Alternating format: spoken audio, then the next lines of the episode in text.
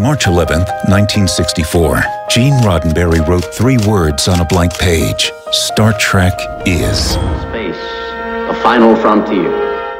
These are the voyages of the Starship Enterprise. Its continuing mission to explore strange new worlds, to seek out new life and new civilizations, to boldly go where no one has gone before. Welcome, everybody, to a special edition of Field of Geeks. Here, we're going to be talking about Star Trek today. I'm Steve. Josh. 50th anniversary, man, Yeah. um, of one of the best franchises ever created. I'm going to say it's the best just because I'm biased. I'm with you. Okay. I- I- yeah, no, it's it's the best. Yeah, that's good. So, before we get started, one thing that I was seeing a lot uh, on Facebook recently is um, our friends over at Plume Snake. Yeah. their content that they're publishing i mean if you're an up and coming artist or writer they've got a ton of really great articles suggestions way to go about you know ways to go about you know honing your craft pretty cool stuff so you know i know we haven't talked to to those guys in a while or about them but uh, i was just on their page today and i was like man that's cool stuff Yeah, know? they they have great content. Yeah. And uh, yeah, we'd love to get them back on and Yeah. talk whatever with Absolutely. them. So, yeah um, maybe hopefully i think they like star trek too um, well then good. if, if they know it's good for them they'll Yeah. no, i'm kidding they uh, they pass. they passed. Yeah, they're, they've all been great. But Yeah. yeah. Uh, yeah, you know, so you know, with Star Trek, there's so much out there. You know, we, that- and I know we've touched upon it in past shows. You know, um, all the different TV series. That got the movies. You've got books. You know, the novels, comics. Um, you know, there's just there's so much. You know, and, and when I think back on Star Trek versus other forms of entertainment and different types of franchises, you know, this is one that's just been around again. It's 50 years. Yeah. And there's so many different iterations, but Star Trek seems to have a central theme, you know, uh, and, and I was thinking the other day, I'm like, well, man, when I look at Star Trek, you know, what does it mean to me? Uh, when you think of it, what does it mean to you, Josh? To me, I guess if we as humanity could ever pull our shit together and get along, Mm-hmm.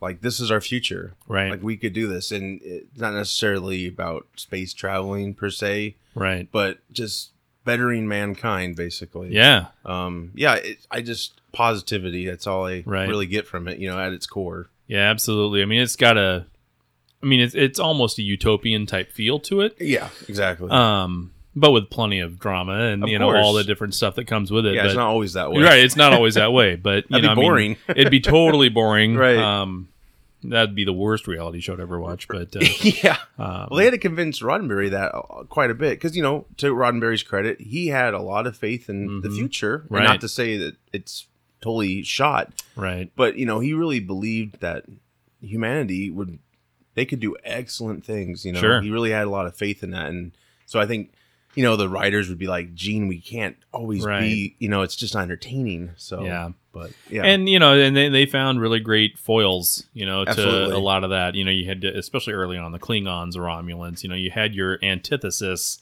Yes. of what that vision looks like, and and how people that are inside that thought process how they react to you know Klingons. absolutely yeah or whoever.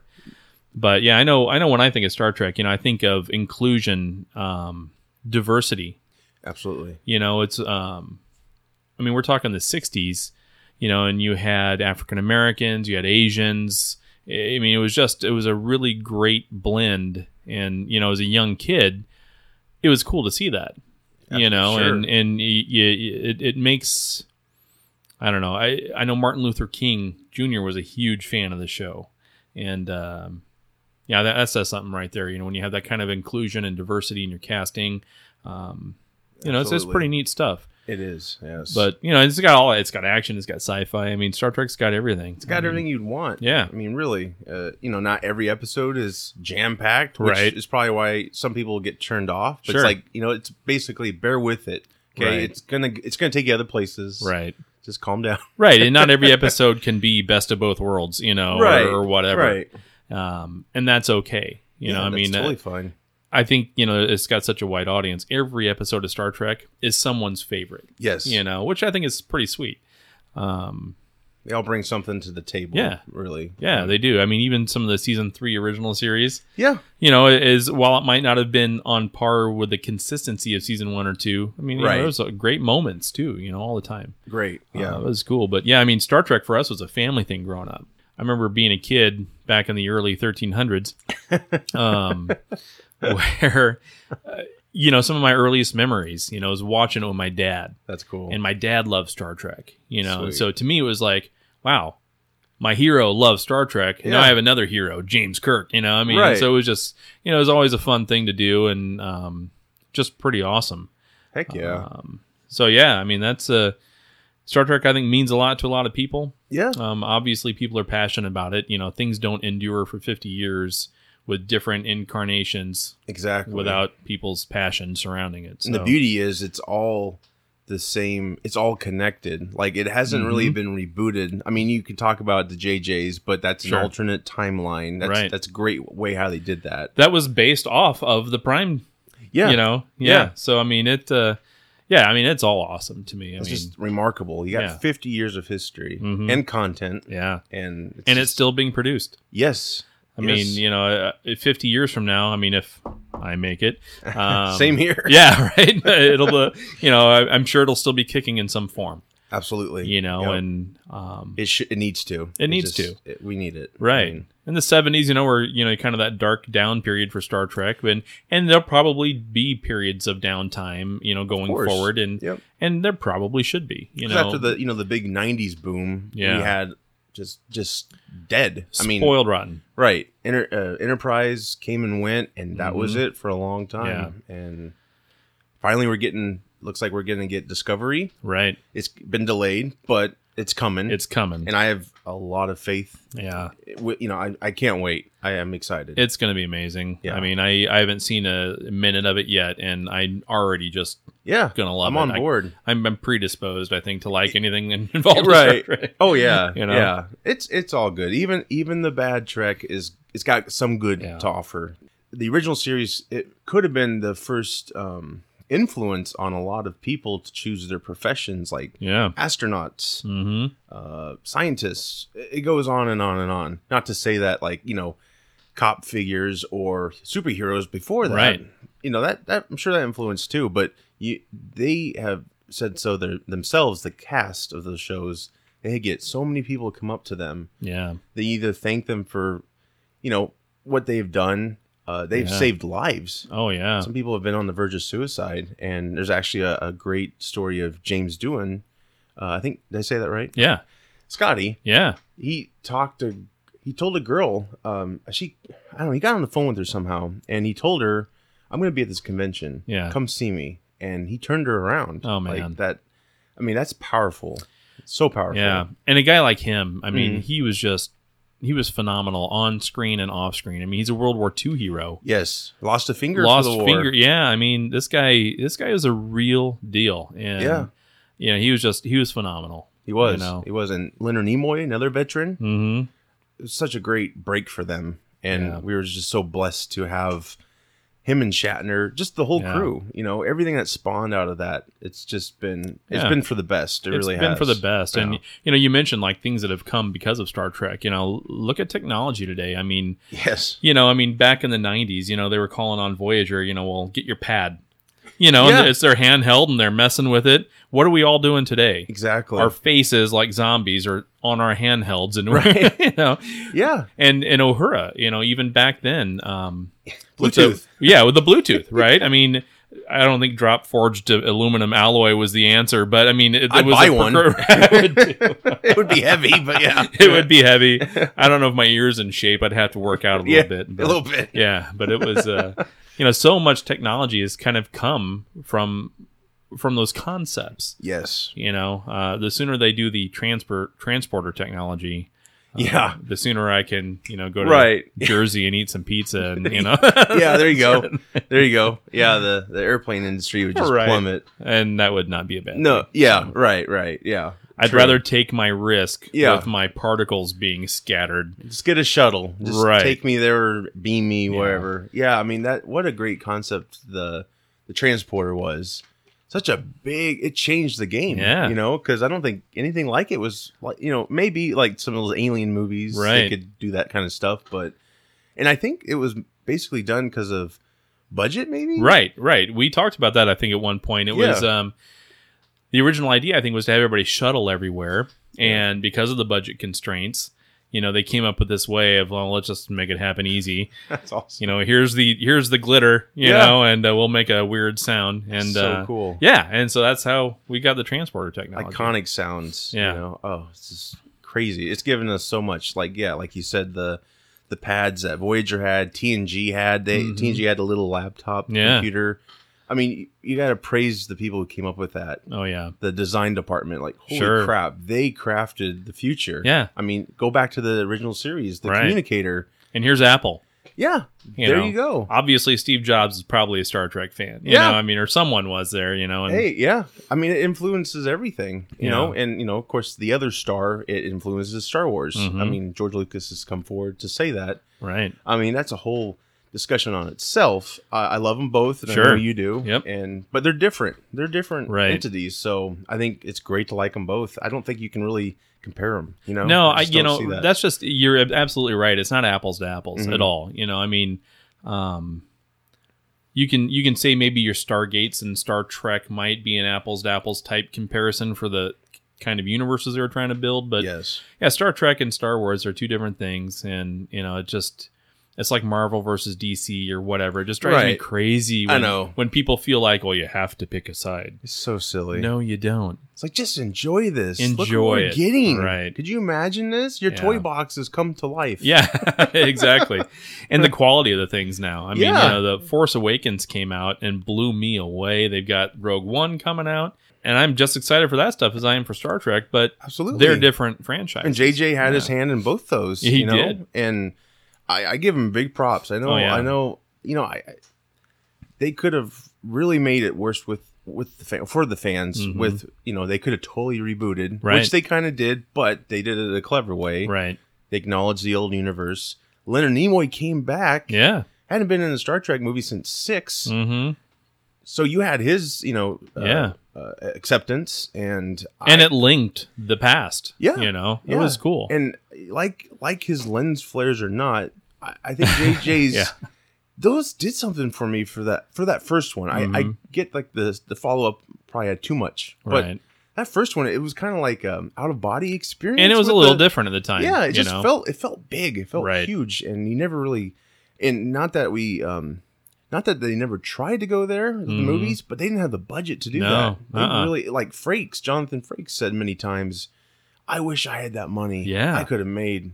And he made some great, great Oh, he did, yeah. So Uh, first contact. I mean, come on. one of the best. One of the best. And can you imagine that with one of the big budgets Oh now? I mean, because yeah. that alone, you know, that's the pinnacle of the For its next time, gen, it looked right? great. It looked Yeah. fantastic for its time. It was Absolutely. awesome. Yeah, I it mean, still holds up pretty well. You know, Oh yeah, we we did yeah. the show on it. You know, absolutely. Yeah, and that was that was a blast. Yeah, and watching it again, I mean, I didn't feel like I was watching a second-rate effects or anything like that. No. I mean, the whole thing was just a blast. you Yeah. know, so It's it's up there. It's Yeah. and that's the beauty. Like I'd recommend anyone listening who maybe aren't like a huge Star Trek fan, mhm. go out somewhere and find you know fans who rank shows. You know, yeah, check those shows out because Yeah. after you check those out, you could most likely be hooked, Right. And it, you'll want to see more, and that, you can do that with the movies as well. absolutely. Just just start out with the, the great ones. Don't you don't want to watch the ones that weren't so great because right. you're gonna be like, oh, this is this is all it is, right? Yeah. Like, no, it's not. It's not. yeah, and and and we're going to talk today about some episodes of Sure. a couple of different series, and Definitely. you know these will be some great start on points if you want to you know just check one out and see what it's like. I mean, all these things are available like on iTunes if you want to download one, put Sure. it on your phone, your iPad, whatever. Um, I've got uh, three different ones on my iPad that I have all the time. Um, and and yeah, so I mean, there's a there's so much great content. Oh, there is. And Netflix, Mm. they are uh, Star Trek's uh, ally. I mean, Yeah. Star Trek fans' ally. They have everything on there. Not all the movies right now, Right. but at at a time they did. Yeah. They everything, and they have made a deal uh, lately uh, with Discovery they're gonna put the new show on. Yeah, E- you know, each week there'll be a new episode. So, which I'm so happy for. oh, I am too. I wasn't looking forward to this whole CBS app thing. And no, all that. not at all. Not, and I think they knew that wasn't probably going to work. Yeah. and I think it was a good choice. And you know, you put your feelers out there, and fine. You know, I mean, if it was cool, they adapted. Let's Yes. just put it that way. Yes. I mean, you know, because some some people really stick to their guns. And, Yeah. and they, you know, So I have Netflix already. I Yeah. really don't want to buy another service. I'm really happy with Netflix. Yeah, no kidding. Yeah, and they have everything. yeah, and I've got so much streaming now in my house. It's ridiculous. Right. HBO, Amazon, Hulu, Netflix. Yep. You know, I mean, there's nothing that I can't get, but HBO Go. You know, I mean, Sure. I just uh I didn't want to add to that list because you'd only probably watch that, and that's it. That's all I would watch. because Netflix has most of that stuff on it Mhm. already. So it's like might as well just join the family because Join the family. you got seven seven seasons of each show except for um, the original series and Enterprise. Enterprise, but yeah. you got them all Right. And yeah, just go out there. Like that's what I did recently, just to brush up on a few things for this Mhm. show. I you know went out there and found some that were ranked because you know I sadly I remember moments Yeah. a lot. I don't remember the the titles Sure. and all that. So I found some and I watched two last Yeah. night and I had a blast. And I just I found them all on Netflix. Just looked them up and, And there's great. so many great shows, you know. I mean, on all of the different uh, series, you know. and- Absolutely. And, I say that admitting freely that I've not yet watched Enterprise. Yeah, and that's Um, fine. But That's uh, fine. yeah, I mean, all every, all the other ones, and I'm sure Enterprise has their awesome moments. You know, They do. because They every do. other series I've seen has their awesome moments. right. You they were trying something quite different, Sure. and the special effects were probably the most advanced for a show Right. at that time.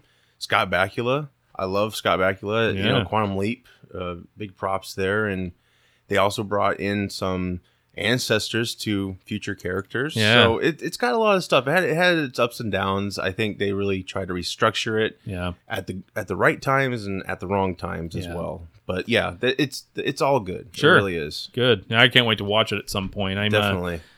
Like, Deep Space Nine right now. Yeah. Oh, And, yeah. uh, that's, where I, I mean I waited forever to watch this show. I mean, and it took me forever to get through Voyager, and not because not because I was lazy about watching it, but because I didn't want it to end. Right. You know, I mean, there's some shows that I like to binge, and you know, I'm done with them, and that's great.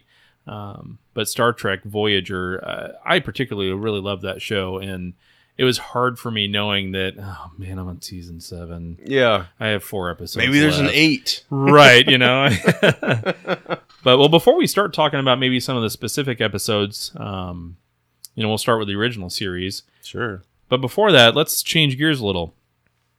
You get to pick two captains to take with you on an away mission, Oh and that away mission is potentially hostile. What two captains do you pick, and why? Oh my gosh, that's tough. Yeah. I mean, I hate to go for the the usual answer, Kirk and Picard. Right. I guess you could count Riker Mm-hmm. because he became a captain, but I don't know. Those two are such a good team in um, uh, Generations. Um, didn't really like the outcome of that, Right. But that's a side note. But yeah, it'd be those guys. Wh- What Yeah. about you? Would you do the same? Or You know, I was I've been thinking about this one for a week since Yeah. I wrote this question down, and you know that that balance of Kirk and Picard of you know I'm not going to accept loss from Kirk, and then the diplomacy and the intellectualism of Picard. Yeah, it makes sense. Part of me would think of Janeway and Picard yeah, um, Picard for all the reasons I just mentioned, and Janeway because she kind of has that cavalier Kirk style approach. yeah, Um, because she could be pretty ruthless, you know, at times. Yeah. And whether it was with another race or whether it was with her crew, right. I mean, she had no problems making tough decisions and sticking by them. right. Um, and you know, admitting if she was wrong or whatever. But uh, yeah, that's a tough question. I know because um, it is they're all great in their own right. you right. know, they and, are. They are. um, impressive. You know, they're just it's a great group. well, and I have huge respect for her. She's an Iowan. Yeah, I mean, that's awesome. I freaking love that. Yeah. We have a captain from our state. yeah, Like, no kidding. Oh man. Terry Farrell, Yeah. she's from Iowa. Yeah. You know, and James T. Kirk is from Iowa, if I recall. Oh yes. I've seen the future birthplace. Yeah. Did you ever go out there? I never. What town is that in?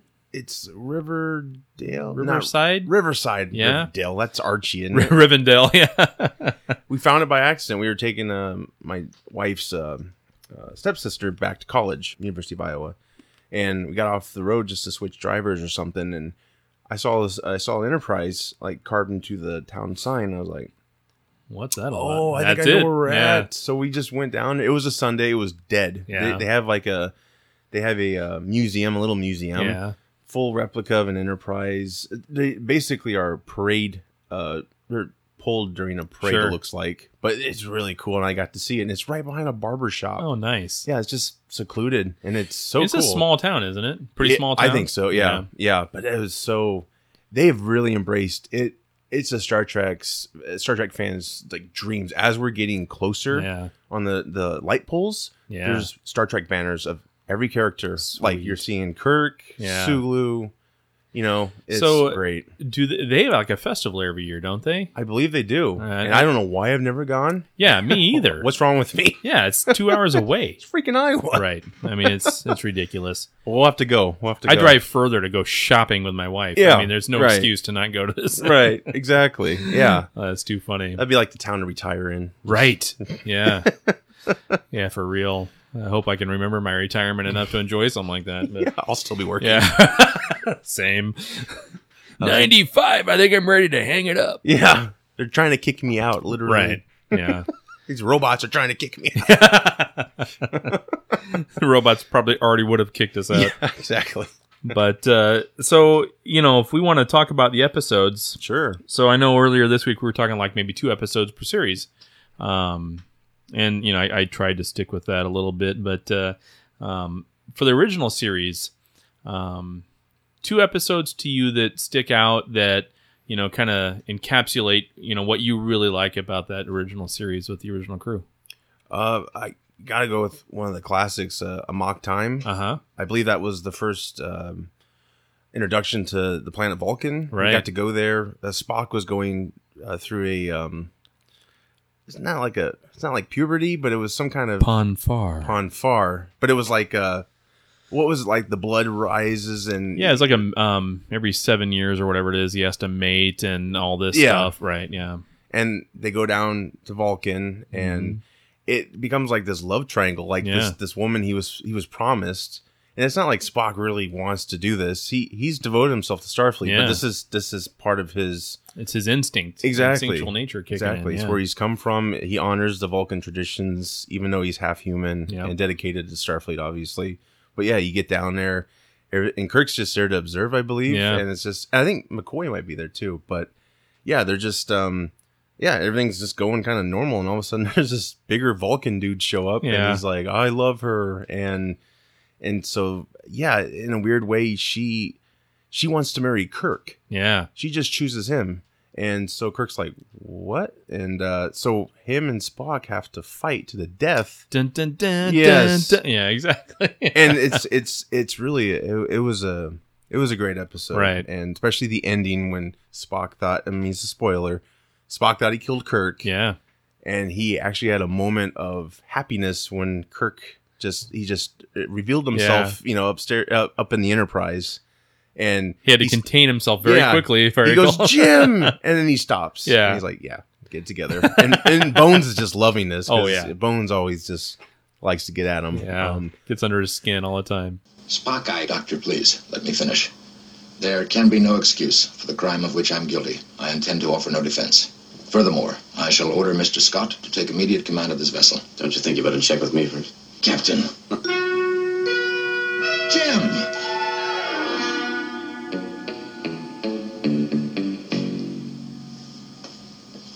I'm pleased to see you, Captain. You seem uninjured. Um, I, I watched just because it's kind of fresh. Uh, Balance of Terror, I believe, Hmm. the Romulan introduction show. Um, that um, that was that was a good watch. Yeah. It was like a submarine movie in space, Sure. pretty much. Not to say it was long as a movie or Right. whatnot, but it was. Um, who played Spock's dad? The actor? Do you recall? Mark Lenard. Mark Lenard, who looked a lot like Nimoy. He was playing a Romulan. Mm-hmm. Yeah. And he wasn't Spock's dad yet. Right. This was, I think, this was before Yep. and it was just really cool because this was our first introduction to Romulans and the neutral zone, I Mhm. believe, because it was so cool to hear because you the whole neutral zone thing has has stuck into canon Right. forever, and to hear Spock say it for the first time, Right. it was like, oh my gosh, this is like Yeah. you know Star Trek 101. Oh, yeah. obviously, They're building the bricks. Right. You know, in all these episodes. and you got this navigator who it really doesn't like Spock. Yeah. And the minute they see the Romulan on the screen, because their ship, the Romulan ship, just took out a, a Starfleet outpost, I mm. believe, and it could cloak and all that. Right. So it was kind of like, um, I think the rules of engagement for the neutral zone was if anyone comes in to, eat, you know, whoever's part of the neutral zone, Yeah. th- It's they an had act to. of war. It's an act of Yeah. war. So basically, the Enterprise was following the ship for the whole episode, and you know to destroy it. Yeah. And they were almost going to have to go into the neutral zone, Yeah. but just to hear Spock, and it might have been an early development thing, obviously, but Spock didn't seem to know exactly why they looked like him. Mm-hmm. Every- the- of course, the whole crew thought that Right. was Spock or that was his race. Yeah. But- Vulcans. Yeah. but it was later revealed that they basically um, uh, embraced their emotions. They're Right. they're Vulcans. They embraced their emotions, and then were they were they banished to their own planet? They were either banished or they split off. Right. You know, somehow they split off. Um, and you know went to Romulus, and Yep. you know, poof, uh, adopted the you know Romulan moniker and right. and the whole thing. I mean, it's just uh it's such an awesome concept. So I mean, you know, they kind of call themselves cousins and you know that sort of yeah, thing. yeah, Um, but yeah, I mean that's a that's what a Vulcan would look like if they embrace their inner emotions. I guess. right. You know, know, you know cool. I mean, this is a side note, but when you get down the road, you know, like Star Trek's always revised the looks of their species. Like the Mhm. Klingons are a huge revisement. The Romulans, I really didn't like the way they were evolving towards the end of the original run before they got into the J.J. Abrams. Right. Their foreheads were getting massive, and it Right. just didn't look good. It was like they're, they're, looking trying more to and more alien. they're trying Yeah. to distinguish them from Vulcans. Yeah, they kind of like a green tone Yeah. to them. So yeah, you'll find that you know out there listening to this. Uh, if if you start from the beginning or Sure. wherever, these these aliens are going to change. Right. And Enterprise actually did a clever thing about explaining the Klingon thing. Oh, did they? That'll But- be cool. Yeah. yeah. basically the Klingons were trying to uh, spy on the humans, so they're Huh. trying to make themselves look more human.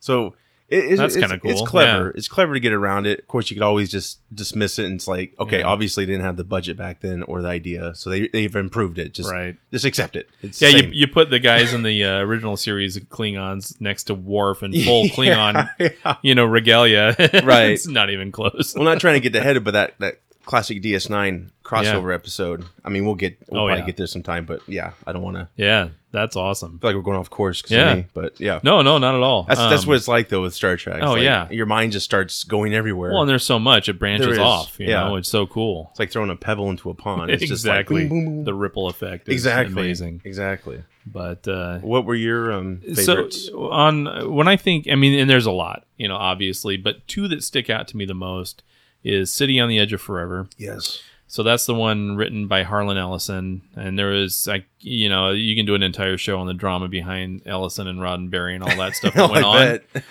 a Um, movie. and you, I won't even touch on it. But I mean, it was, you know, this is an episode where, you know, there's um, something happening up on the ship, and you know, McCoy is trying to administer some medicine to somebody, and accidentally gets himself injected, and uh, as a result, kind of, you know, because it was so much, he kind of goes nuts. Beams down to this planet, and goes back in time. And so, well, he's down there first, and Spock and Kirk and everybody go looking for him. They find him. He goes nuts. He jumps through this portal, uh, the Guardian of Forever, um, and goes back in time. You know, they don't know where the hell he went. You know, Yeah. they just saw him disappear. Right. So they, Sp- uh, Spock and Kirk, they start talking to it. It talks back, and realize that you know, and it shows you know uh, Kirk uh, and everybody Earth's history and all that. So um, they make the calculations, and this is one of those leaps of logic, you know, Yeah, where they jump through at the exact right time of course. you know, to to get back to the time. Well, they they go back in time. They get there a little bit before actually McCoy shows up, and you know they have to blend in on Earth. Um, and Joan Collins stars as the love interest. So you know, basically, a long story short is that you know Kirk and Joan Collins, um, uh, Edith Keeler uh, was the name of the character. They fall in love. Um, you know, McCoy ends up showing up. Um, Edith Keeler takes him in, unbeknownst to Kirk and Spock. Um, and it gets to the point where you know they realize because Spock has created this thing where you can kind of see what the headlines are going to be, and realizes that if Edith Keeler lives, nothing in the timeline takes place. There's no Federation. There's no anything, you know, and um, but if she dies, which she's supposed to do, everything's going to be normal. Um, so, you know, it comes to a climax where um, she's running across the street, and McCoy goes to save her. Kirk holds him, and she gets hit by a car and dies. She could have easily been saved. Right. So Kirk, in love with this lady, has to make the decision to let her die. Right. This isn't the campy stuff Oh from the God. 60s. That's you know, So. it was heavy stuff. Yeah. And to this day, it's got my favorite ending of any episode of any TV show I've ever seen in my life. And this is a big deal for Trek and NBC at the time because it was the one of, if not the first usage of the word hell on TV. Wow. The last scene, they're on the planet and they're ready to beam up. And Kirk, all they all he says is, "Let's get the hell out of here." Boom, credits. And it's so like just It's sad. somber. Sad. Yeah. It's not. It wasn't the typical Star Trek ending of. McCoy making fun of Spock and everybody has a ha ha. ha, yeah, and you, know, wouldn't and- want it for that one. You wouldn't Holy want it. crap, What a misdirect that would be. right. And so, you know, to me, it was, you know, it was just one of those episodes that shows that, you know, there's not always a happy ending. Um, tough decisions had to be made. mm-hmm. And there was just so much, um, so many cool moments, you know. It had humor, it had the drama. Um, It did. Yeah. That was that's one of those episodes that I can watch over and over and over. And that last scene is it's oh yeah. it's powerful. There's no dopey ending with It- Spock.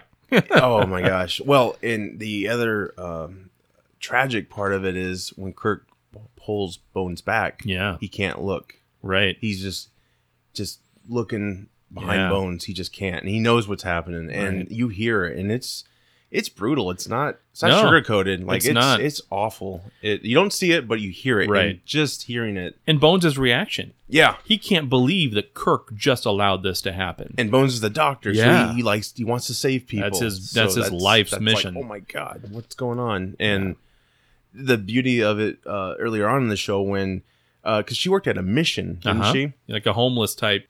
Kirk and Spock were listening. What was she doing? She was lecturing the homeless. Yeah, I mean, she was her big thing, you know. And uh, one of the jokes in the show with one of the guys, you know, well, if you want to eat the soup, you got to listen to the show or something like that. he There you says. go. Yeah. and it was her basically preaching about what the future could be like, you know. And she was she had that utopian vision of peace and and harmony and all this stuff. And and while on the show, when you're watching it, it might feel just a tad on the hokey side.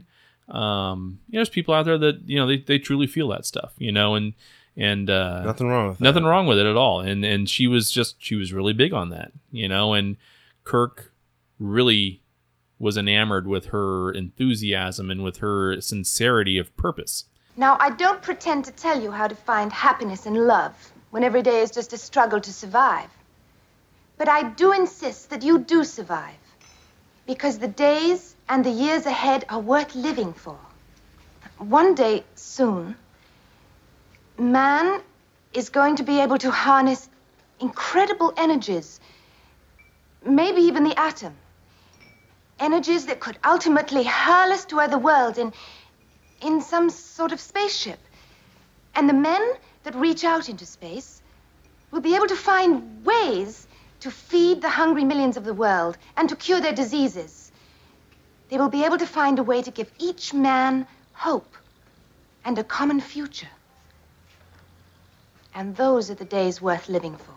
It's so poetic that she had to die for that to live. That Mhm. idea she preached about. right Like that's just crazy how that was connected like that. But Yeah. yeah, and I I remember when because Spock wore a it was like a stocking cap yeah yeah that's what I was looking for. And I guess there's a scene where she sees his ears or no he just tell she's like why has he always got that on? It's Mm-hmm. Right. Like he What do you, he get? His, he got his ears in a cheese grater or something. Yeah. I can't remember what it was. He's Asian, Kirk said.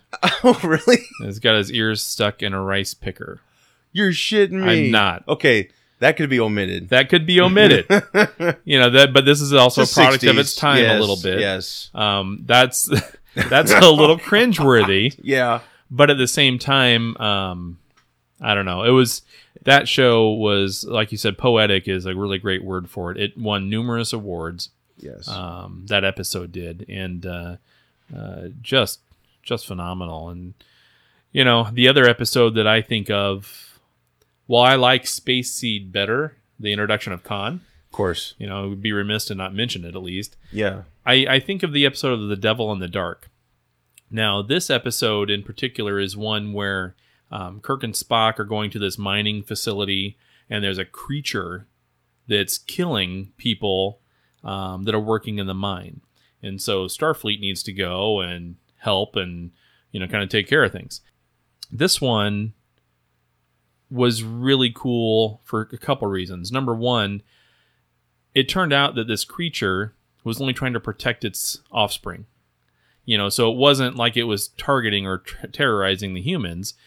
It was that whole fear of the unknown, you know, message behind the episode was that not everything, you know, is, is going to turn out bad and, and not everything is bad, no matter, you know, and it was, a, of course, it, you know, turns out to be a big misunderstanding. The Spock mind melds with the creature and the creature and the humans end up working together at the end uh, in the facility.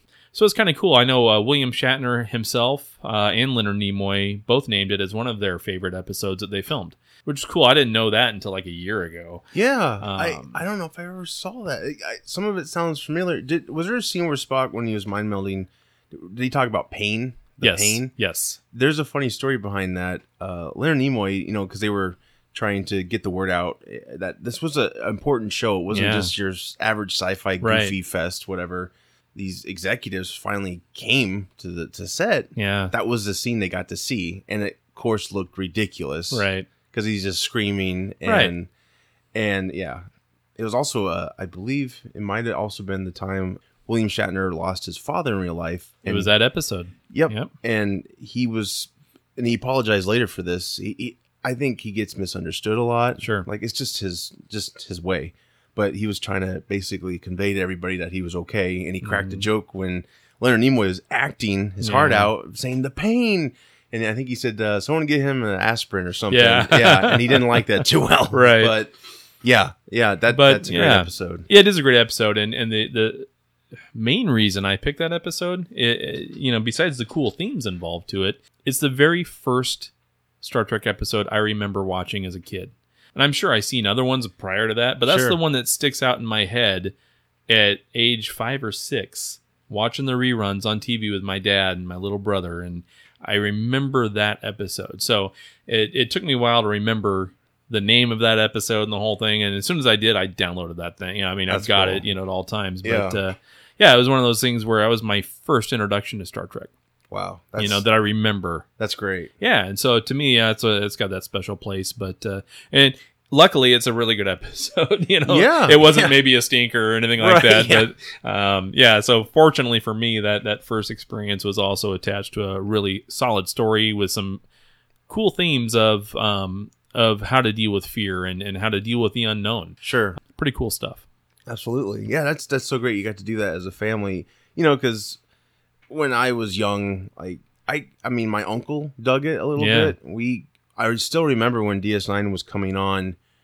We he taught me how to record things on Yeah. tape. You know, we were all about recording that because that was the time where it was it would be on Mhm. and maybe an encore, but that's it for a while. Yeah. and I didn't want to miss it. I was Right. so psyched. I couldn't I couldn't catch it live for some reason. But you know, it's just different times. But, Yeah. you know, my one of my best friends kind of got me hooked on Trek a little bit. You know, uh, as a kid, I, I, I saw The Voyage Home, the Right. Star Trek Four movie. I still vaguely remember seeing uh, Reading Rainbow, Yeah.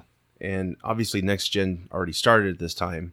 But LeVar Burton was doing the episode where he goes to the set, Right. and I just remember being intrigued and like not understanding what I was seeing, Yeah. but just it was just it was a bunch of things thrown together that finally got me in in like the early 90s i was i was pretty much hooked even if i get tired of star trek i always come back to it Right. it's it's up there with batman oh, and Oh yeah. i love talking about it Yeah, so. no kidding. And you know, there's so much to it that you know, th- there's times where I want to like really dive in and get extremely detailed. You know, I've I've got old Star Trek novels that I've read. You know, from Yep. Voyager, from the original crew. You know, the whole thing.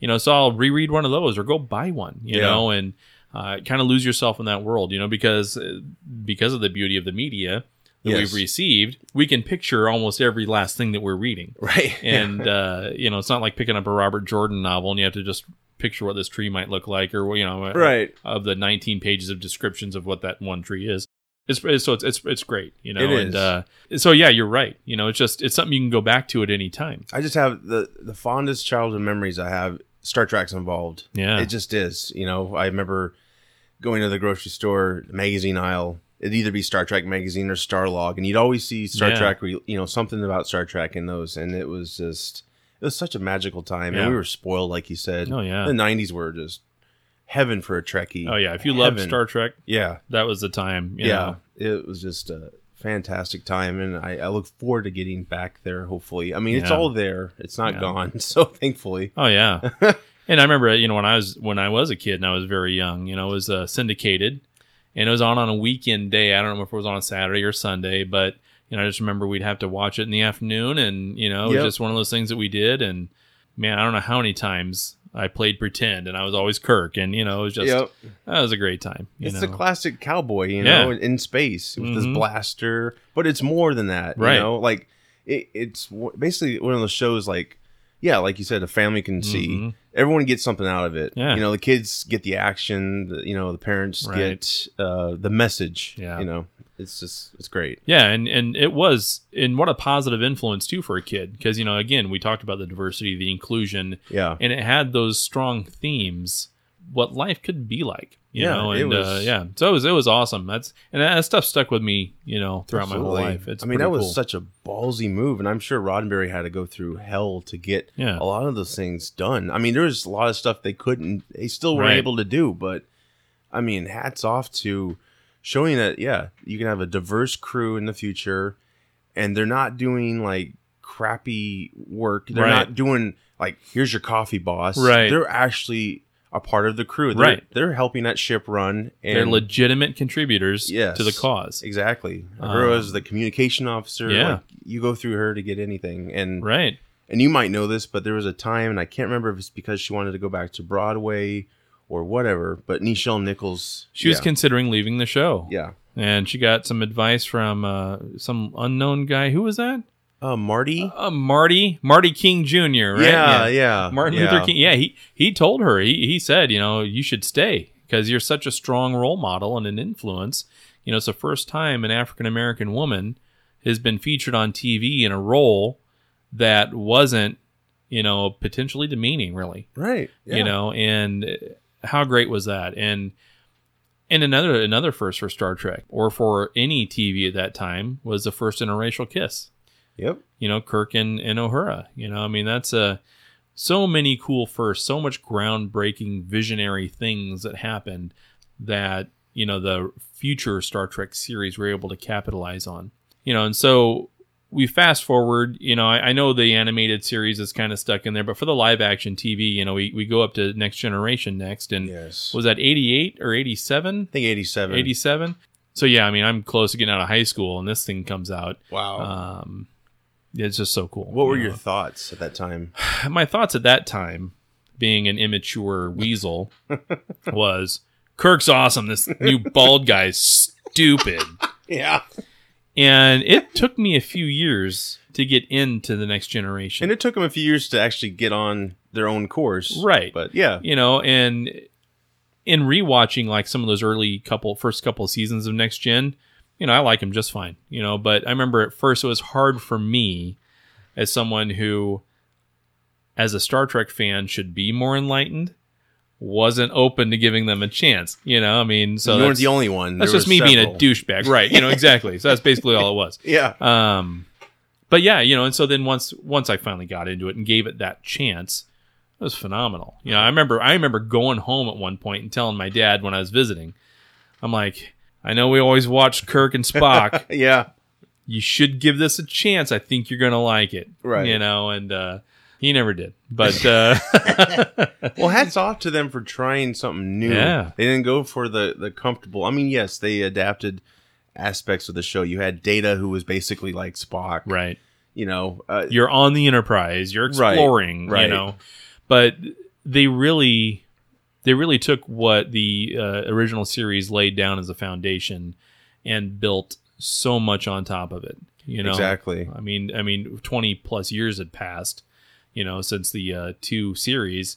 Wow. They, they followed they followed that formula, you know, and, and that's I think Star Trek was so different at the time in the '60s because it didn't follow the standard formula. You know, you had your cop shows, you had your westerns, and you know everything was resolved nice, nice and neat, and yeah. and and and there wasn't really an ongoing story arc that was always being built and it's not that the original series had ongoing story arcs like you might see in supernatural or the flash or any of these shows today but they were still building upon that universe Yes. you know so then when you saw the klingons again or you saw the romulans again you knew who they were where they came from there was history there you know whereas like your cop show or western show of the week was just formula bad guy Yeah. good guy beats bad guy Shoot him up. they all smile and laugh at the end Yep. And rinse and repeat next week Yes. you know and star trek had so many different themes to it It went for it, Right. Just like the you know the original series. And I don't mean to back up a little bit, but Yeah. do you remember Phase Two? The whole plans for Phase Two. yes yeah that was basically thanks to Star Wars. We Uh-huh. got the Star Trek movies, um, but they were going to do their own next gen type of show back in the late seventies, I believe, with Phase Two. So I think they took. I'm sure they borrowed a lot of ideas for that for that project for next gen. Um, but yeah, that's cool how it, it took. They took a break off that Phase Two.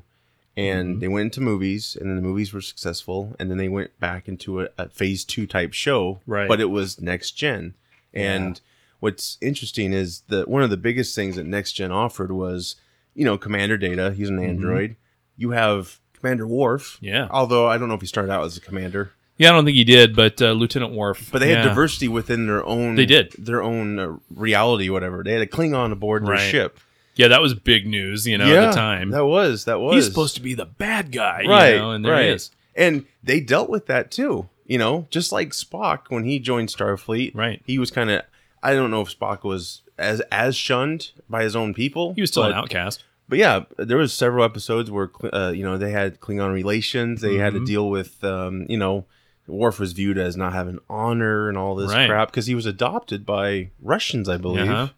And so yeah, Next Gen had its own thing going for it. And the other interesting thing, I've seen a little bit of the animated series. And I don't mean to go back, Yeah. but it, I just a random thought. yeah But the holodeck was a huge thing that was introduced in next gen. Right. It was a huge, you know, and it's been adapted. I think Voyager had a holodeck. Mhm. yep Apparently, the holodeck was introduced in the animated series, yeah and that's because they didn't have budget constraints. It was a cartoon; they could go for it. Oh, And yeah. So they they got to borrow from all of it their own yeah. stuff basically to make it better, I guess. Yeah, you know? and some of those animated series shows um, are particularly amazing just because they did so many different things.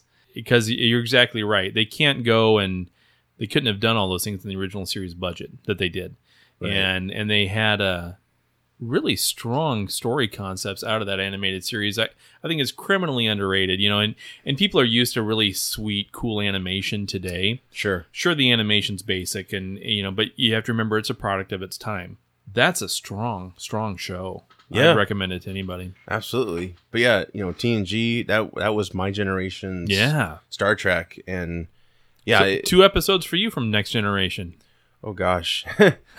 it's Boy, a um, tough one it is, well, it is because you know, as we know, Next Gen ran for seven Yeah. seven seasons. So yeah, we got more than twice as many next gen episodes than we did original series um, this is kind of like a arc, you could say. Mhm. Um, the best of both worlds, Yes. part one and two, where Picard is captured by the Borg and gets Yeah. assimilated, which later is revisited in First Contact, the Mhm. movie. But I find the episode after all that, I don't know if it's called Homecoming but he goes back to Earth. Yeah. because they're like he needs to he needs to get back he needs to to, the simmer card. down just a little bit. Right, Yeah. right, and you know because he was he- everything was taken from him, so Mm-hmm. he's just kind of jarred from the experience. And I don't I don't remember if he if he admitted to that or they just they could sense it and they just you know they're like Yeah. shore leave, go back to Earth, go back to France. Even though he spoke British, Right. he's from France. He got to go to the vineyard, the Yeah. Picard vineyard, I believe. Um, his whole family, there's always been a Picard exploring, Right. and so his brother's kind of gone against that and kind of kind of dismisses that. Yeah. uh, you know, you know he's he's more of a worker basically, and so Picard was the last of his line. Yeah. it, right. Yeah. yeah, exactly. So you know, him and Picard have a kind of a rough relationship. They're not, you know, lovey lovey dovey. You know, his brother's giving him a hard time, even though his brother knows what he's been through. And there's finally a breaking point in that show. I think the two of them just finally get into a fight, Yeah. and Picard just breaks down. You don't know, Robert. You, you don't know. They took everything I was.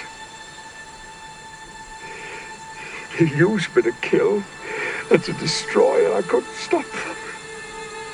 Should have been able to stop them. I tried.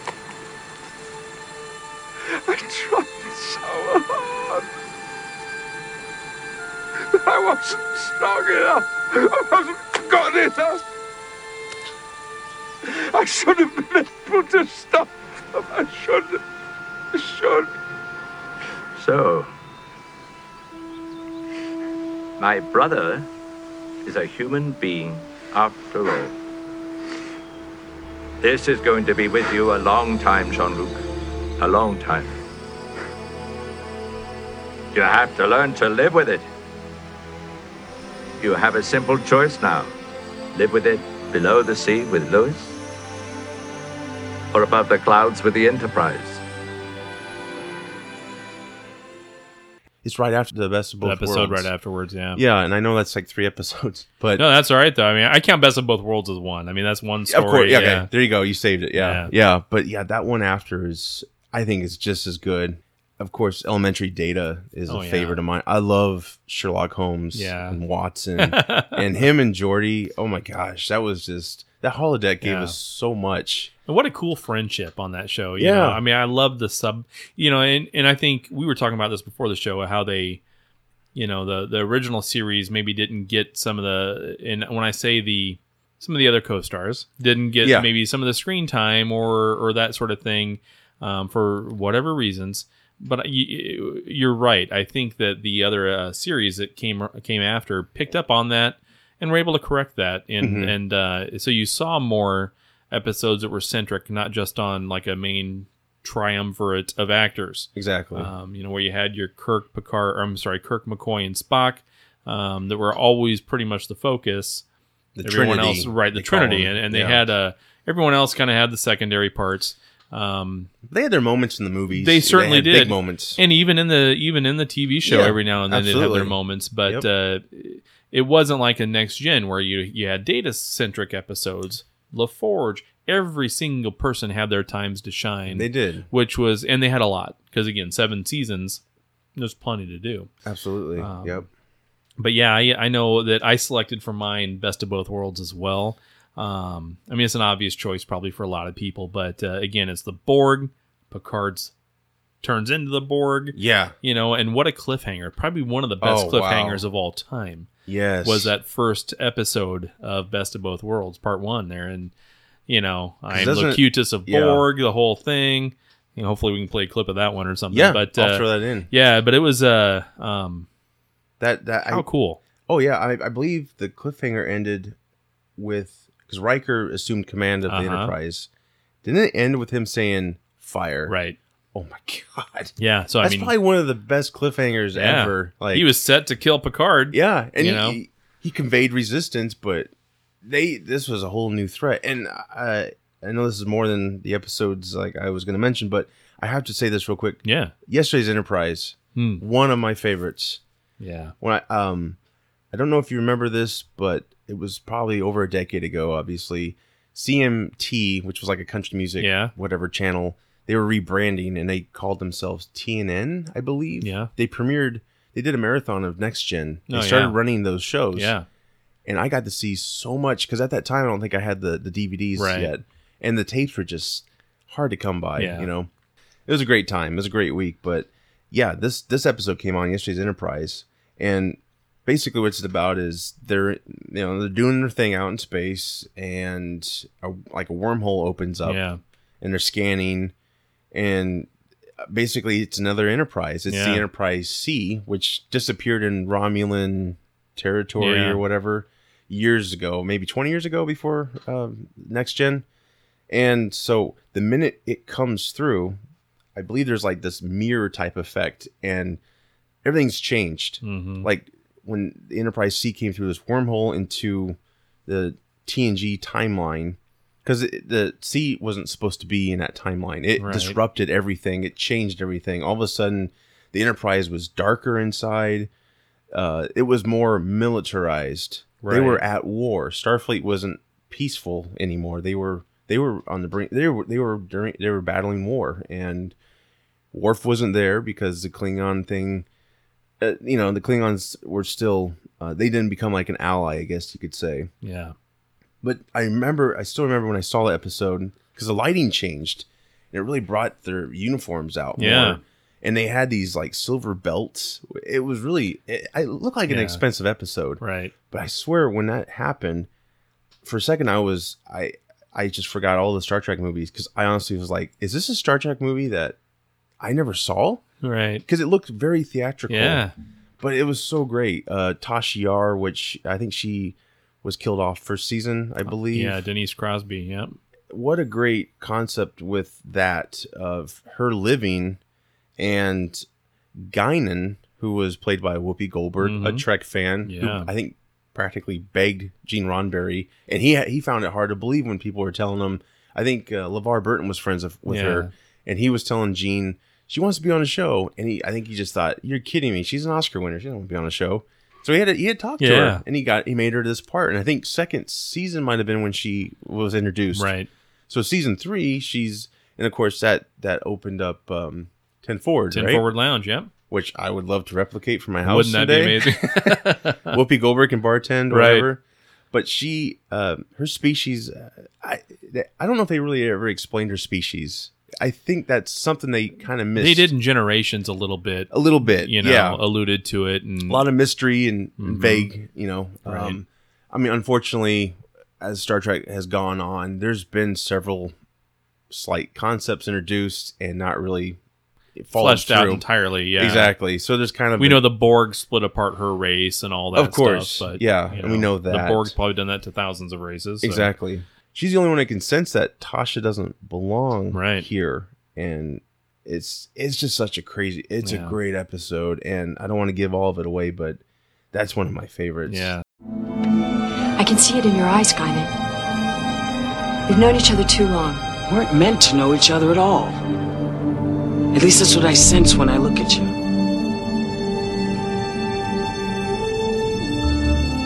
Tasha, you're not supposed to be here. Where am I supposed to be? Dead. In the future episodes, Spock gets starred. Yeah. Ambassador Spock. Yeah. He became that, and he was helping the Romulans, and that was a big thing. They're like, Unification. Yes.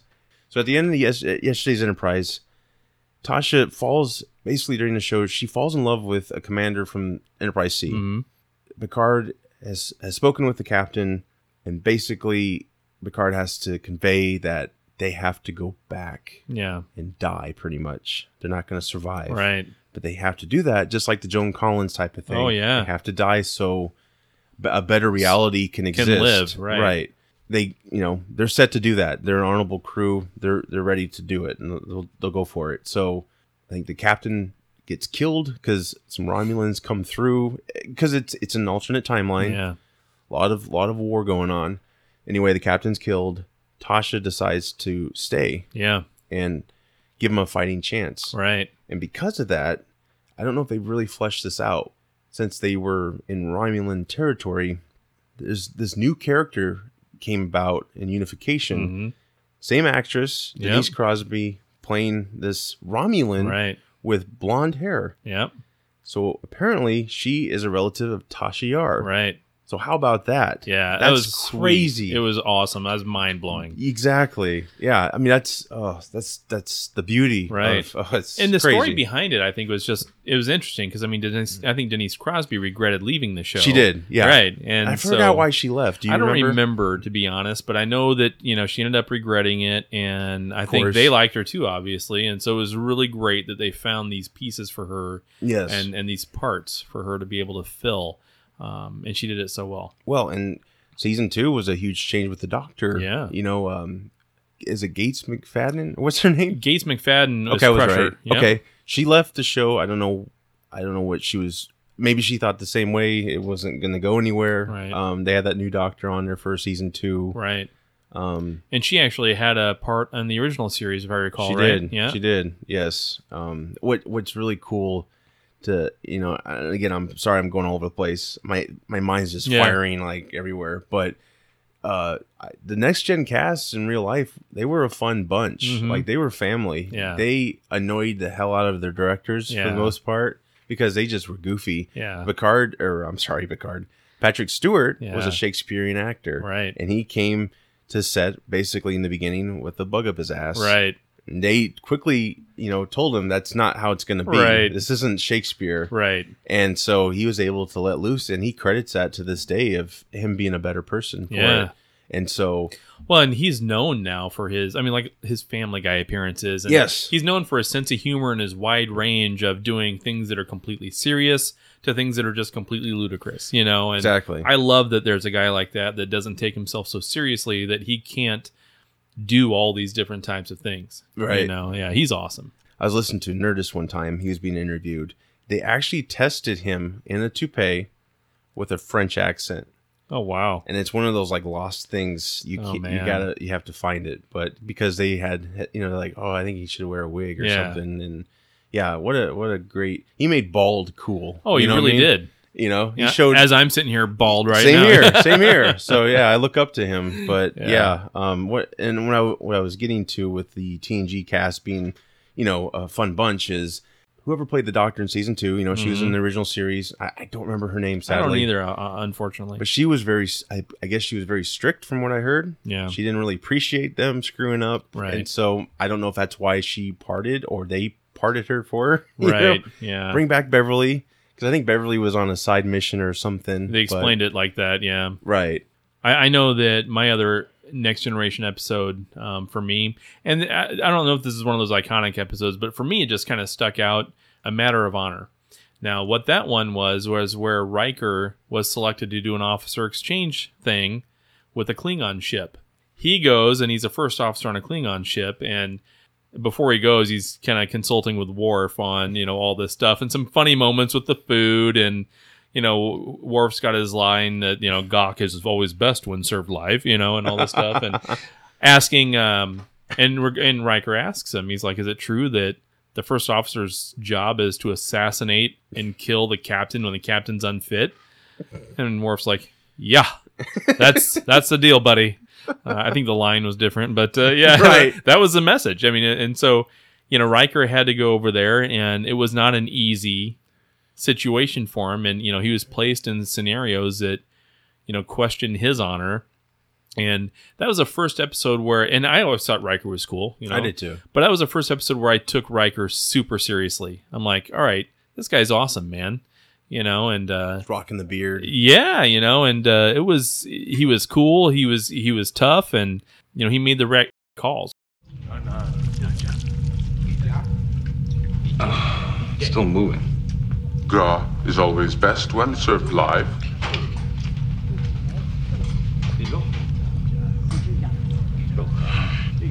Would you like something easier? Easier.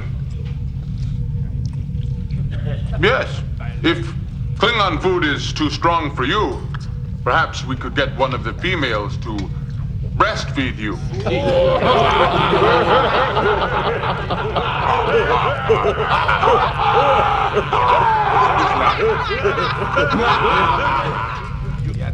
He is not very attractive, but I will have him. They are inquisitive. They would like to know how you would endure. Endure what? Them.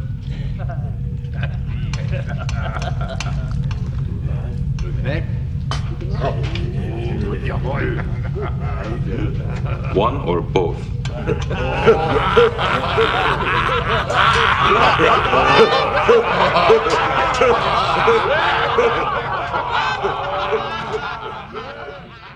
Klingon captain really tested him, and you know was, you know, they were gonna try to kill the Enterprise, and you know the captain at the end said that you know if you would have given up the secrets of the Enterprise, I would have killed you and all this stuff because he respected that, you know, and and Riker made the right move, and uh, it was awesome. I thought that was a great episode. Didn't he get in a fight with the, Uh-huh. the captain? Yeah. like bare knuckle fight. Right. Yeah, Yeah, that was a good episode. I there's a funny scene where before he goes to the ship, I I think I'm right. Um, he's in ten forward and he's got a whole table full of Klingon food. yeah, and he's yeah he's just testing it yeah, all, yeah.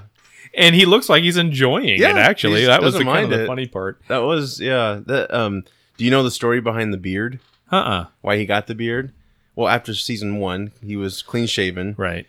It was off season, so he grew a beard. Yeah. Just you know, because he didn't want to shave. Right. And Roddenberry was like, "Oh, it's nautical." That's what he. That's what he said. And Frakes tells And so it he best. liked it, yeah. YouTube Frakes talking about this. I mean, they're great storytellers. Yeah. It's fantastic. But they, you know, shaved it down, made it, you know, Trimmed it up. Yeah. Yep. And there you go. And That's- there, that's the history's beard. made. Yeah. Yeah. Exactly. The famous beard. Yes. Yeah. That's right. That's right. Really, really great stuff. But Oh, uh, yeah. that was, and I thought that was, that was so unique seeing a Federation officer going to, you know, Yeah. be an officer on a Klingon ship. Right. You know, I mean, the Klingons still weren't exactly the nicest of races, and you know, there was still a lot of tension. Yeah. You know, it's not that A little bit. they weren't at war with the Federation, but there was there's always tension. You know, and uh, Exactly. Worf was a perfect example of that. You know, and uh, Yes. it was a cool episode. I thought. It was. It was. Did did Riker ever revisit that, or was that Not it? really. That was Okay. a, it was a one it was a one off deal. But it was memorable, so, yeah, I mean, yeah. For, for me, it was, and I remember I liked that episode so much. I found it on videotape because remember how they would have specific episodes. Yep. I bought the videotape of that episode. Wow. And and so I still have that at home somewhere. my stepdad knew a guy at Paramount, and not to get into many details, but I had quite a few of the original series on tape, Yeah. and they might have been an episode of tape or two episodes. I can't remember, but anyway, I had some of those. Not all the great ones. I didn't have Space Seed or anything like Right. that. Always heard of these, but Yeah. I'd go to the rental store once in a while, and I'd see some episodes I don't have. Mhm. And at the time, I could get these Star Trek stickers, and I knew how to record. Oh, yeah. So Yeah. you know, I tried to make my own little Right. series, but holy crap, it was time consuming, Oh, yeah. exhausting, and expensive. It was expensive. I think maybe twenty dollars a tape. It was like then? 20 but 19 20 bucks a tape. Yeah. And I had One show. I owned City on the Edge of Forever. I owned A Matter of Time and Yep. I, a handful of others.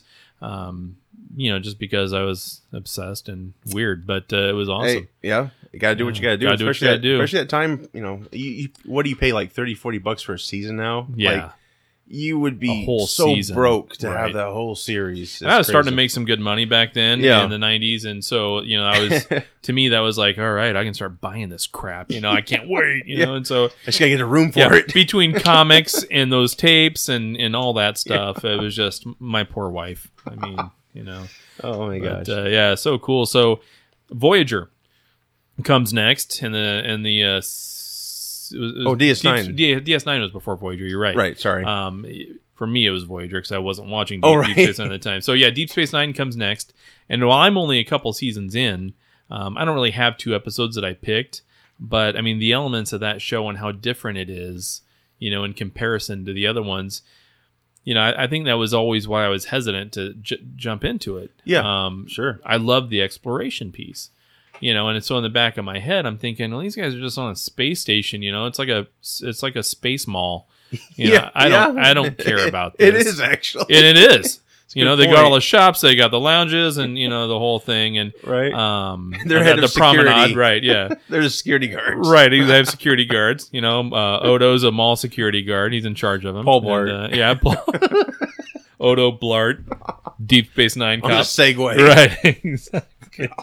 But uh, you know, I'm a believer in that show. You know, I mean, especially the themes that they explore. Yes. Versus the other. I mean, this is This is the adult Star Trek. Yes. You know, and I'm that's not to dis, to downplay the other series and and all the things that the serious topics that they did. I mean, you know, City on the Edge of Forever. I mean, look at these serious topics that they explore. Um, Oh, but yes. Deep Space Nine, you know, they do that and they amp it up a little bit. They do. know. They do. Um, dealing with things like rape, drugs, racism. It's all there laid out. You know, oh, it is. Um, it is. It's pretty. It was pretty intense. And again, I'm enjoying it so far. Good. You know, it was a. It, it's a great series. You know, I'm still having fun watching it. My wife, she's house sitting all weekend. There's going to be some Deep Space Nine this weekend going on, There so I'm excited for that. There you go. Uh, she's not watching that one with me, but uh, so I'm. I'm I got to kind of catch They- that when I can. They got shops. I know, and right? There's a bar. Yeah. Come on. Yeah, come on, honey. They you, they, they shop. Well, and I think this was slightly Roddenberry's idea uh, before he passed. Obviously, this was like the last contribution he had to Star Trek, and I think uh, Rick Berman became the new Gene. Basically, he took over. He's you know, showrunner almost, yeah. Right, and you know, some would argue he kind of ran it into the ground, but that's another topic. I don't agree. the only thing I had problems with with his involvement was Enterprise, the Right. way it was handled. But anyway, um, yeah, uh, him and Roddenberry, that was their. They basically started that idea together, I believe, and of course, Gene passed away, and and then yeah, we got DS9, Yeah. and that was that was huge. I mean, that was we were off to the races. Oh, yeah. my gosh, the '90s were. Huh. Yeah. I'd I'd love to just revisit for those moments where Hmm. you know, oh my gosh. I mean, at one time, well, I can't say that. Never mind. I was gonna say at one time you had three series on, but no, TNG ended, and then you know, uh, Right. Voyager premiered. I think after that. Yeah, you had uh, Deep Space Nine and Voyager were on concurrently. Exactly. Yeah. So you still had quite a bit of content. Yeah. But uh, T, I think TNG ran for a little bit longer when DS9 started. Then The- TNG was done, and then Voyager hit. Exactly. Right. The pilot episode. Yeah. And first off, I wanted to talk about the opening credits. You know, we've always had Space the Final Frontier. This was totally different. There was there was nothing. Just Right. just a beautiful score, really. Yeah. And visuals. You had this blue meteor thing. Oh yeah. Just in in space, and then you it scrolls down, I believe, and then you see the space station. Yeah. And you, it just kind of takes you all around the space station. And you see shuttles, you see Enterprise docked, which is like the, the Galaxy class, whatever Mm-hmm. Right. it was. It, it's not the Enterprise, it's Right. another ship. But anyway, the last shot, I mean, you've seen all the space station. You're like, okay, cool, cool, this is neat. And then a shuttle goes out to space, and then yeah, The wormhole. huge wormhole, and you're like, what is that? Uh-huh. Boom, and then here we go. Here's our pilot episode. Oh my gosh. Yeah, and one thing that's consistent about Star Trek is the music. You know, Yes. that opening theme, it's gorgeous. It is. You know, I love listening to that. I mean, I don't know how many times today when I'm watching a show on Netflix or something, I'll fast forward through the opening credits or the music. I never did that with Star Trek. Voyager's music and their Mhm. opening with the all the different, you know, like uh, cosmic type Yep. anomalies and just all these cool the rings Right. and how they made that sound effect as the camera went over them. You know, I mean, it was just Well, and with Voyager, it was the first time, like in the credits, regarding like a, a starship. You'd always see it zooming past. Right. Voyager was actually just cruising, cruising the galaxy. Yep. right over, you know, right through that gas cloud Yep. or whatever. Yeah, yeah. yeah. Then the cells would go up and it Oh, engage yeah. in warp, and that's how it ended. But yeah, it's gone. But DS9's uh, opening was so so great. It brought you back to the best of both worlds. Mhm. While Picard was simulated Yeah. as Locutus, one of the ships that was destroyed was the one Sisko was on, Mhm. Commander Sisko. Right. He Played by it- Avery Brooks. Yes, and he was he played Hawk on Spencer for Hire Yeah, for a right. reference. Yep. I'm not picking on his acting at all. He has a lot of Shatner isms. He does. Get, but it works. It, works, and I'll, I'll be honest. It took me a few episodes to get used to it. right. Um, It's just his way. it is his way, But it works, and yeah. it was like, and honestly, with Deep Space Nine, this wasn't one that grabbed me immediately. I liked the pilot. Uh, the Picard um, appearance was amazing. Yes. Um, but to get used to the characters, Odo was the only one that I'm like, oh, this guy's pretty sweet, you know, and Yeah. he's just very interesting and and, they were unique. still building and Still building. revamping. Odo's like if you go into later episodes and see Odo and a lot of the other people, Yeah. Then you go back to the pilot. Odo looks different. They Yeah. they fixed his makeup better. Right. You know, all they, they adjusted as they went. But you know, as as you go along, you don't really notice that. Yeah. But that first episode is so powerful because Sisko sees Locutus on the view screen, everything goes to hell after that. Mhm. He loses his wife. Right, Barely barely gets his son back. You know, there's wreckage in their quarters. And even the crew on the bridge of the ship he was on, which was a Reliant. The Reliant. It was a yeah. Reliant class ship. It was Mhm. basically the ship Khan Yeah. had in two, Star Trek two. So yeah, obviously it was modified inside to look more that timeline. Yeah. But you had a you had a really diverse crew. Yeah. I would have loved to have seen some adventures with them. You had Oh, this yeah. blue alien guy and Hey, it was cool. It was. There was a powerful moment where they get on a shuttle to leave the ship because the ship's going to explode any time, and Sisko is just distraught. He's just sitting there, and you know his his wife's gone, and he's just and he just looks out the window, and he's just Mhm. got such a pissed off look, Mm. and and then they just boom they zoom out of the ship, and Yeah. you get to see them leave the ship, and the ship blows up. That is basically Sisko's mindset, especially towards Picard. Right. So imagine seeing Picard as Locutus, and then later on, you have to respect him as a commanding officer, although Right. he didn't show as much respect. No. But they're meeting because Picard is respected by everybody. Right. And we know he's a great person, and we know that he, this was hard for him too. Yeah. But Sisko, that's all he remembers. Sisko's thinking of his dead wife. Right, and that's all he remembers is that image on the screen. Like because Picard, uh, Picard's knowledge allowed the Borg to destroy a lot of Right. Starfleet ships. Yeah. So, and you know, a lot of lives. Mhm. And so, that was at the beginning of the episode. It was quite something to see that rapport because I guess you would expect them to be kind of Sisko would look up to him and Right. Come. Commander, yes, please, come in. Welcome to Bajor. It's been a long time, Captain. We met before. Yes, sir. We met in battle. I was on the Saratoga at Wolf 359.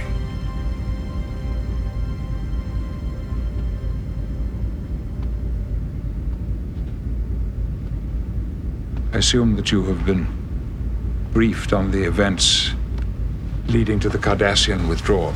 Yes, sir. I understand they spent the last half century robbing the planet of every valuable resource before abandoning it. They've left the Bajorans without a means of being self sustaining. The relief efforts we've been coordinating are barely adequate. I. I've come to know the Bajorans. I'm a strong proponent for their entry into the Federation. Is it going to happen? Not easily. Ruling parties are at each other's throats. Factions that were united against the Cardassians have resumed old conflicts. Sounds like they're not ready. Your job is to do everything, short of violating the Prime Directive, to make sure that they are.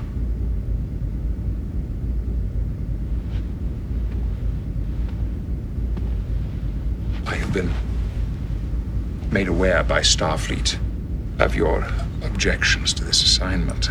I, I would have thought that after three years spent at the Utopia Planitia Yards that you would be ready for a change. I have a son that I'm raising alone, Captain. This is not the ideal environment.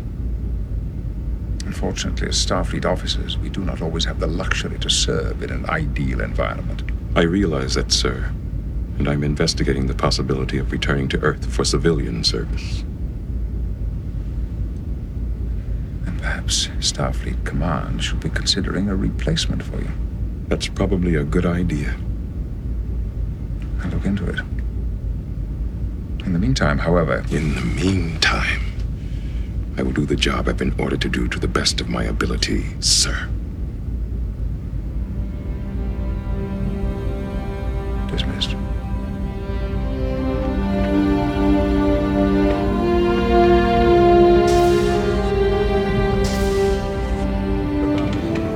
Sisko loved Kirk. you Sure. know. But of course, Picard, he just, this was a lot of tension there. Uh, you got to see Chief O'Brien lead the Enterprise. And of course, he got to f- develop his character even more on DS9. And how great was O'Brien? I Yeah. mean, you know, I mean, and again, haven't finished it, but everything, everything with O'Brien, I, he's gold. Well, that's, that, the that's, guy's a great actor. That's what's so great to hear is you're only, what, two, three seasons Two in? seasons in, almost done with the second. So you got five more years. I got five more years Yeah, of this. yeah. And I'm doing the same thing with this that I do with Voyager. Yeah. I'm it's a slow burn. Sure. You Might know, as well be. Because as, as soon as it's done, guess what? It's done. Yeah. That's You know? right.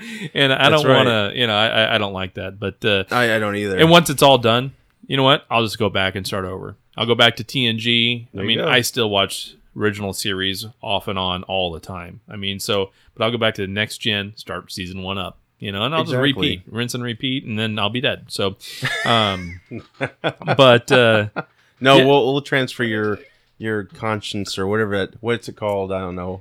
it- Spock. right. Yeah. We'll tra- Um, transfer you to somebody else. Right. That, uh, I could use it actually, probably. You can do that today. I think I want. could too. Right. Um, but yeah, that was that was a good Yeah. that was a good entry.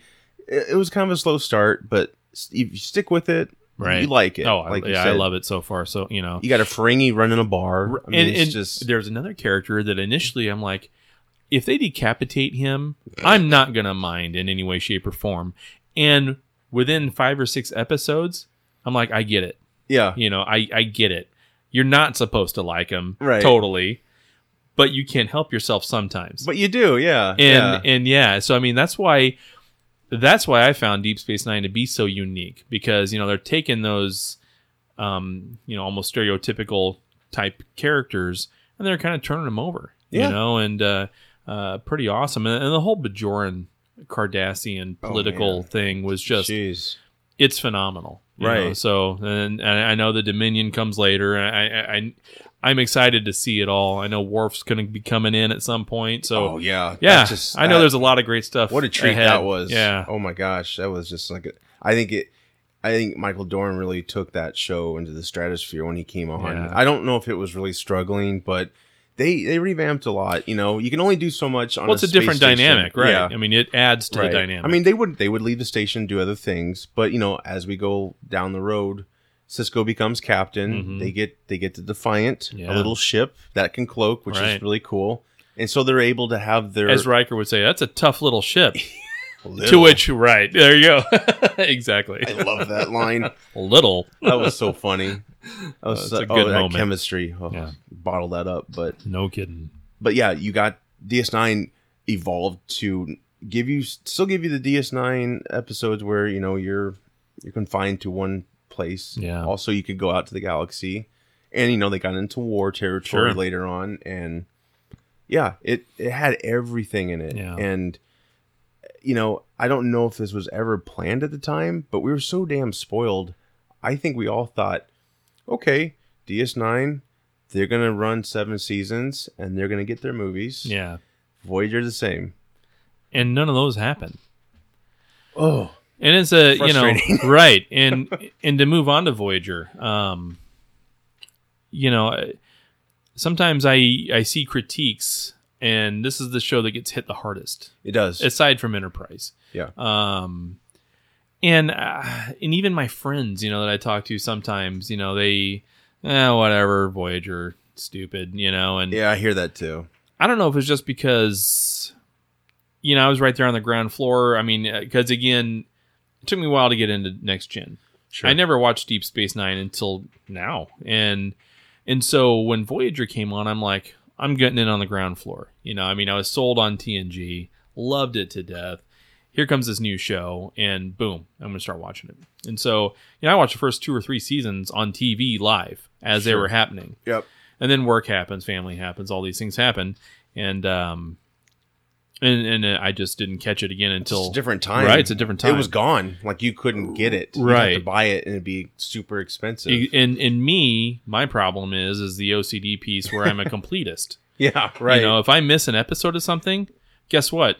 I'm gonna have to wait until it comes out on Netflix because I can't I can't function that way. or eBay, three hundred dollars. There Right. you go. Give it to me. that and, and I'm not gonna torrent something and, and download stuff that I can't be downloading, you know. Right. Um sure. I just so so I wait, you know, and so I waited on Voyager, and and while it while I feel like it's gotten unfair slack, you know, every every series, as great as as much as we love Star Trek, you know, nothing's perfect, No. you know, and and there's episodes where they're just not. You know, might be kind of a snooze fest. I They're mean, fillers. They're fillers. They all have 'em. Some episodes take me a couple sittings to get through. You know, Sure. but there's nothing wrong with that. No. You know, um, there's one episode of Deep Deep Space Nine, maybe halfway or just maybe two thirds of the way through the first season. It took me a week sitting down three different times to get through this one episode, and then uh, you know, and as soon as I'm done with it, I'm like, all right, let's watch the next one, and then the next one just blows me away. You know, I mean, so that that's that's what TV does. You know, and and it doesn't detract from the enjoyment. But to me, Voyager was just a blast. I mean, you're in the Delta Quadrant. You're in a different. I mean, of course, it's exploration, but I mean, the overarching theme of these guys are 78 years away from Earth. Um, They have no communication with Starfleet whatsoever. Right, you know, especially the first few seasons, right? First four seasons, five. Yeah, I believe so. Um, Yep. They got the link with uh, Barkley and all that stuff later on, Yeah. but that wasn't until much later on. That's great callbacks they've always done. They take Yeah. little characters, put Yeah. them here, put them there, crossover right city. You know, it's just um, and it's so great, you yeah. know. And uh, um, Janeway was a different. I mean, she was the first female captain, big deal, you know, and all that stuff. It was a big deal at the time, and um, well with Sisko too. The Yeah, first African American. right. I mean, at least on a, a show, I believe they they had African Americans as captains uh, in the movies here Right. here and there. You know, Yeah. even an Indian captain. right. I mean, they went and you had Admiral place. Cartwright in the original Of course, series, you yep. know, and all that stuff. Yep, But uh, yep. uh, as far as being the central focus, you know, it was absolutely. cool that Deep Space Nine had done that, Right. And I thought it was cool that Voyager had done that with a woman, and um, Exactly. you know, and and while she was a woman, um, she was not your fluffy Barbie doll playing Nope. woman. I mean, she rivaled Kirk in Mhm. her ballsiness, you know, and uh, um, I can't for the life of me, and I tried for two weeks to think of my two favorite Voyager episodes. I can't do it. Wow. Um, there are so many great ones that I enjoyed. Um, I would I would say that if I had to pick a couple different themes, I really enjoyed any episode that featured the Doctor Yeah. as the pivotal player for whatever that that story may have been. Right. Um, Seven was- of Nine, of course, was an amazing addition. Forget the eye candy; just forget it. I mean, Right. I, I know that was It's a big controversy. Yeah. It is hard to, Yeah. because she's in she's incredibly. And they knew it. They gave her those outfits. They, knew, it. They did it on purpose. Yeah, of course. But when you get past the fact that yeah, she's smoking hot and she's amazing, she played that character to the hilt. Yeah. And it and it created not only some really good feel good moments when you would see her evolve as a character, but the humor that she provided by being completely straight laced Mm-hmm. and and having the Borg mentality created I, I I haven't had any laugh out loud moments like I have with Voyager, Mhm. you know, uh, that were just hilarious and funny because especially with the Doctor and and Seven of Nine when they interplayed together. That was funny. Oh man, those those they were gold, Right. And, and everybody in that show was gold. Um, What a great concept for the doctor. Yeah. A holographic doctor. holographic Doctor, and and he evolved and he Right. continued to evolve, and uh, he became real, right? Is that Um, I don't know how it ended with him. I don't. He didn't become real, um, But he had a device he could- he could leave Right, he things. had the um, uh, holographic emitter that he was able to wear and all that. But um, And there you know- was yeah, I'm sorry, go yeah, no, no. I was gonna say, and then even the other characters. I know Ensign Kim gets a big. People get a lot of uh, give him a lot of flack. You know, he was very bland and all this stuff. But you know what? Um, he had some really awesome moments too. Yeah, didn't But- there was some centric episodes Oh, on yeah. him. I mean yeah, he had uh, he had great moments, you know, and uh, it was a it was a great series. Enjoyed it immensely. Um, overall, probably my favorite series of the entire. Yeah, entire I think group. it's just as good. Honestly, I Yeah. didn't really have a problem with Voyager. I was just as psyched to see it when it came on. I remember I was ready to tape it. Yeah, tape the hell out of it, and watch it, and watch it. But I think it was. I think most of the hatred comes from fatigue. You know, you're coming off TNG, DS9. Right. They're kind of similar, but DS9's got its own thing, Right. and Voyager is kind of a return to next gen type. Yeah. But they're stranded. You know, like you said, eighty some Right. or seventy eight years away from Earth. So And and that's a great way to put it. You know, I, I guess I never really thought of it that way. Was the fatigue factor? You know, knowing that I wouldn't say it was oversaturated with Star Trek, but there was a lot of Star Trek. There was, there was. and and that's where I know when we were talking earlier about how sometimes there needs to be downtime. Yeah. You know, maybe Voyager would have done better um, critically, or at least from an appreciation standpoint, if it had come out five years after nothing. Yeah. I, I don't know. I mean, it's It- it you can could've- speculate all day It- long, it- but yeah, you could, you could. I mean, it still was successful in its own right. oh yeah, just- it lasted seven seasons, Right.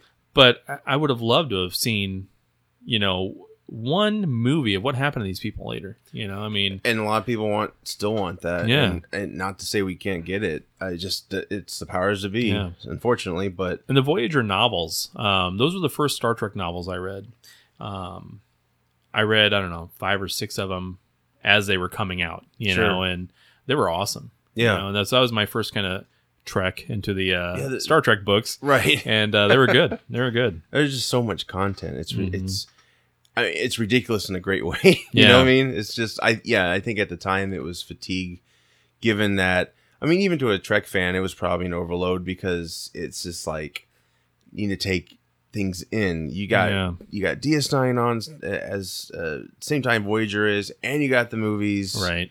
Oh my gosh, you know, and then if you lose track, it's like Yeah. and then of course you probably given to some people do anyway, like people are knocking the show and you're Oh, like, yeah. Oh yeah, that sucks. You never really saw it yourself. Right. Yeah, it, it they all had they all had a purpose and, and they all contributed something to Sure. what we all love. Right. Yeah. know? They expanded the universe. They- you know, they did. And, and they all did a good job of it. I do like the episode where um oh gosh, who was the Vulcan? What was his name? Tuvok. Tuvok and Neelix. Neelix. Transport malfunction. And they create a They- whole new person. Right. Yeah. That was a phenomenal episode. Yes. That's one that sticks out in my That mind. is one that sticks out for sure. Um, that one tugs on your heartstrings, man. That is a great, great episode. And Neelix is another one of those characters that I think gets some unnecessary flack. Yep. I you agree. know, um, not everybody is the stoic Jean-Luc Picard. yeah. Not everybody is the cavalier, swashbuckling James Kirk. You know, I like the variety of characters that we saw on Voyager um, and even Deep Space Nine. You know, Yeah. uh, um, you know, Paris was in prison. Yeah. You know, uh, Tom Paris, uh, Torres, she's a half human, half Klingon.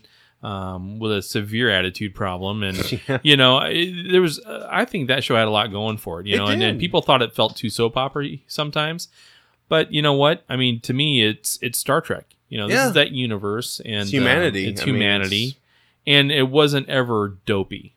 Right. I don't think. I mean, they went they went on for seven years. You gotta have to adapt and change, and yeah, I mean, yeah, call it what you will, Yeah. but Good call on that episode. Yeah. That is a great I, one. it's one of the ones that sticks out because in the end, I mean, they basically have to kill this, This new, new person per- right. who wants to live. Yeah. and I, I I know how it ends. Obviously, they get Sure. split apart again, but that's that was a unique episode. I remember Another uh, hard decision by Janeway of course, that she didn't hesitate to make. yeah, of course, You know, of course, and she wasn't popular for doing it. right. You know, um, I can't tell you how many times that crew was pissed off at their boss. You know, I mean, but at the same time, that's real. What a voice she! Oh. she oh my gosh, uh, what's what's the actress's name again? Kate uh, Kate Mulgrew Yeah, Yeah. she's fantastic. She like she's come. She's in from, Orange is the New Black nowadays. Yes, playing a Russian. Mhm. She's just she's great, and she she has that commanding voice. Like they really casted things Yeah. well especially with her. Yeah, you know, her presence was phenomenal. oh yeah, And I love the interplay between her and Chakotay. I mean, it was just Yeah. you know, they developed a true respect and bond, you know, and Chakotay Exactly. was the Maquis leader, you know, so he was part of that resistance and Sure. was, you know, had to be integrated into the crew and Of course, you know, I mean, if none of that stuff happened, he'd have gone to prison probably himself. Probably, you know, and uh, Torres and, and all those guys would have just been, you know, in huge, huge trouble. But they had to do, they had to work together, and uh, you know, they all came back heroes. It was cool. it was because yeah, like you said, Tom Tom Paris was in prison. Yeah, This is all about redemption for Oh, him, yeah. and you know his father was an admiral, and you know it was really heartwarming when they were getting close to being home. Yeah. and his dad's like, "Tell him I I miss him," Yeah. you know, or something like that. It was And cool. It was really neat.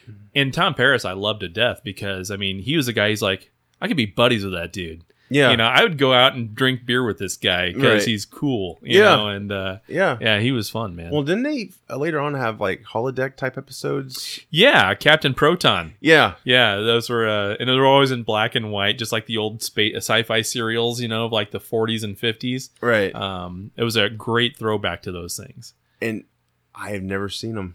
Never? No, I've seen posters. Yeah. I know about it.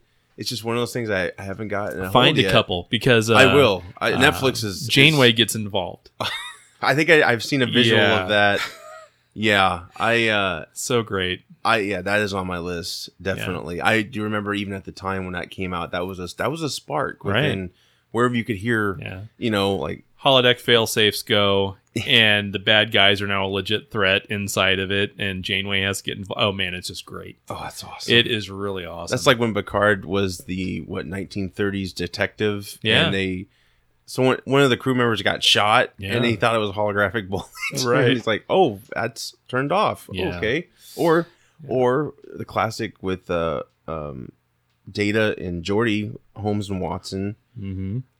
Moriarty uh, becomes self-aware basically, right and he's like taking over the ship and everything. Like, oh my gosh, just so much great stuff. But yeah, I, I enjoyed them all, Voyager, and yeah. Um, uh, did we go through all the episodes you liked on Voyager? yeah sorry, absolutely no remember. yeah Do you want to talk about Enterprise a little bit, or I know you haven't seen it, but I, I can kind of talk. Talk a little bit about it Yeah. and then i think we'll wrap this one up and we'll Yeah. just do another episode I know, gosh, Cool. I could go all day. no kidding it's so great Um, so enterprise yeah, that was I. I remember when that premiered. That had a strong premiere. Had a Mhm. strong premiere. It was hundred years before Kirk and Yeah. Spock, I believe. So it was a big, big, you know, uh, new direction to take. Yeah. and yeah, you had you had Scott Bakula, which he had a great presence because you know I grew up watching this guy in Quantum Leap Oh, and sure. everything, and still admire the guy. He's a great actor and just super nice. I mean, he comes off that way anyway, but Yeah. he can also act. oh he's great Like he he he's a strict captain. Yeah. He doesn't really like Vulcans too well because this is after first contact, Mhm. and actually uh, the pilot episode, Zefram Cochrane has a cameo. yeah James Cromwell filmed a cameo for the the pilot. that's awesome It's an older Zefram Cochrane, and he's basically he's basically become the guy that everyone Expected praised him to in be first and right, yeah. contact. That that changed him, and so that is really cool because they're launching basically. Yeah, Earth is launching its first. Um, Starfleet is launching its first ship, yeah and Archer, which is uh, Bakula's captain character, his father helped uh, get them there. Yeah. he he built one of the um, warp earlier warp ships after you know first contact happened and all that. So just with the relations with his father, seeing his father, you know. Uh, Basically, seeing Starfleet compromise a lot Sure. with the Vulcans because the Vulcans were pa- pretty much like Big Brother, like you're doing this wrong, you shouldn't Yeah. do this, whatever. Archer always had that sense, even as a kid, I think, to rebel against that. Yeah. Just, just to dislike that. So already going into that show, you already have that, you know, they're not lovey dovey Right, with some each other. Yeah, there is. He challenges the Vulcans a lot. Yeah. And even his like superior officer on Earth is kind of like, hey, calm down a little bit, Yeah. you know? So they finally um get out there and the first episode's great. They basically have to take a Klingon back to Kronos, and this is this is so new for them. Yeah. They have a Vulcan officer on the ship, which I still have some problems with, just because it kind of uh, kind of ruins the Spock, Mhm. you know, presence because he was the first officer. Sure. She was never an officer on the Right. show. She was like a liaison for the Yeah. Vulcans, but you know, it was kind of a stretch. But not not to say it was a bad character. I just kind of wish it was uh, delivered better. But Yeah. um, anyway, I mean, it's all critiqued out of love. I still Sure. enjoyed it, but it, it was a good show. You got to see a lot of cool things. Uh, you know, it was probably the most realist, realistic show to our like uh, for an astronaut standpoint of us seeing astronauts go into Yeah. space. They're up there in shuttles inspecting the ship, like looking out. You know, they don't have all these gadgets that the other shows had. Yeah, hundreds of years of technology advantage, right? Yeah, I mean they're wearing they're wearing ball caps. I mean Yeah. they still kind of wear similar things. You know, uh, the uh, commanding officers on Earth have a tie with their with their Yeah. spacesuit. And it, there's just a cool moment where Trip is the engineer on this show, and he's a great engineer, Yeah. really good, and you get to see, you know, this is like the beginning of all of all we've come to know. And yeah, they're out inspecting the Enterprise, and Archer's commenting on you need to, you know, fix fix this, fix that. They bump into the ship, Yeah. and then Archer just it was just a fun joke between them. He's like, "Well, I got to repaint that," Yeah. and uh, but yeah, you you got to really see a lot of shuttle action, Yeah. because the effects were finally, I think, affordable and looked great. Sure. they were finally coming to into their own. But yeah, it, overall, it, it was a good show. It had its ups and downs. Right. It struggled probably the most out of all of them. Um, And it only went three seasons, didn't it? four, Four. actually, Four seasons, but it was it was really stretched Yeah. for. Um, but yeah, they had some really unique episodes. They had, and I'll just talk about. Well, there's several, but there's just one that's really unique. You know, the mirror universe, which we didn't talk about yet. Sure. Basically, it's an alternate reality where all our heroes are villains. Right. They're just bad guys. Yeah. Starfleet is probably not Starfleet, but there's some other Yeah. organization where they're just evil. But anyway, there there was a, the really cool spin on they did a they did a mirror universe episode for Enterprise in which it starts out like first contact ended. Yeah. Cochrane and all of his people look into the sky, see the Vulcan ship land. Everything's just like first contact. They try to do the, you know, uh, they Vulcans do their salute, and Cochrane tries, can't, can't do it. So he extends his hand, and that's when it changes. Because when he extends his hand, they don't show him anymore. They just show a close up. Because obviously they took Right. footage from first contact. Look at his hand; he's got a gun, and he kills the Vulcan. Oh. And then after that, they go through like how Enterprise. I don't know if you ever saw the Enterprise opening credits, but they Yeah. basically showed how we got to Enterprise. Right. Like all the that after that moment happens, the alternate alternate moment, all that all that goes bad. Like and you're talking like you see like you know a lot of uh type of uh Nazi type of looking Sure. things, uh, just evil, pure Right. evil. And then by the time the credits are done, even the music's different. Yeah. You're in this universe. And it's just kind of its own thing. It's Huh. a one-off. I don't Yeah. believe that there's any connection. Like one, uh, it's not like one of them got to this universe somehow Right. through a wormhole or whatever. Yeah. It's just its own thing, and it's really cool. Huh. Like that was shocking at the time because I was Yeah, no like, "Oh, I know how this goes." Right. Oh, he, he killed him. oh my god, he killed him. But yeah, um, I think I think you'll enjoy Enterprise. Good. And frankly, I, I need to probably revisit it because you know I lost track of it as it was on. Right. It was just different time. Sure. But yeah, I I think it, it offered something new. Yeah. You know, um, yeah, it- it's it's unfortunate it didn't last as long as it could have, but But here we are today with new Star Trek series around the corner. exactly. You know how we have crossovers now, crossover universes Oh, with yeah. superhero movies, with television TV shows. shows. yeah.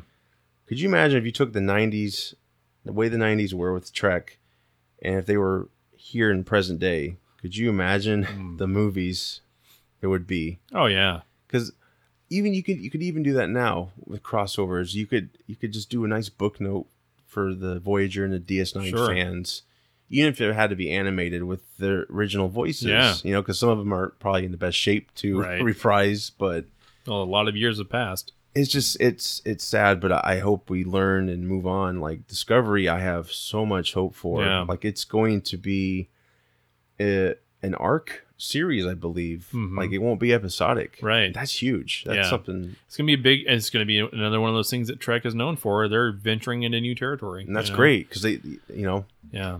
I mean, Simon Pegg kind of said it best. I, you know, I love the Star Trek movies. I do, and I want them to keep coming. Um, but you know, Pegg himself said that Star Trek is really for TV. Like it, Yeah. it kind of belongs in that because Yeah. to tell a story, you need that time and Right.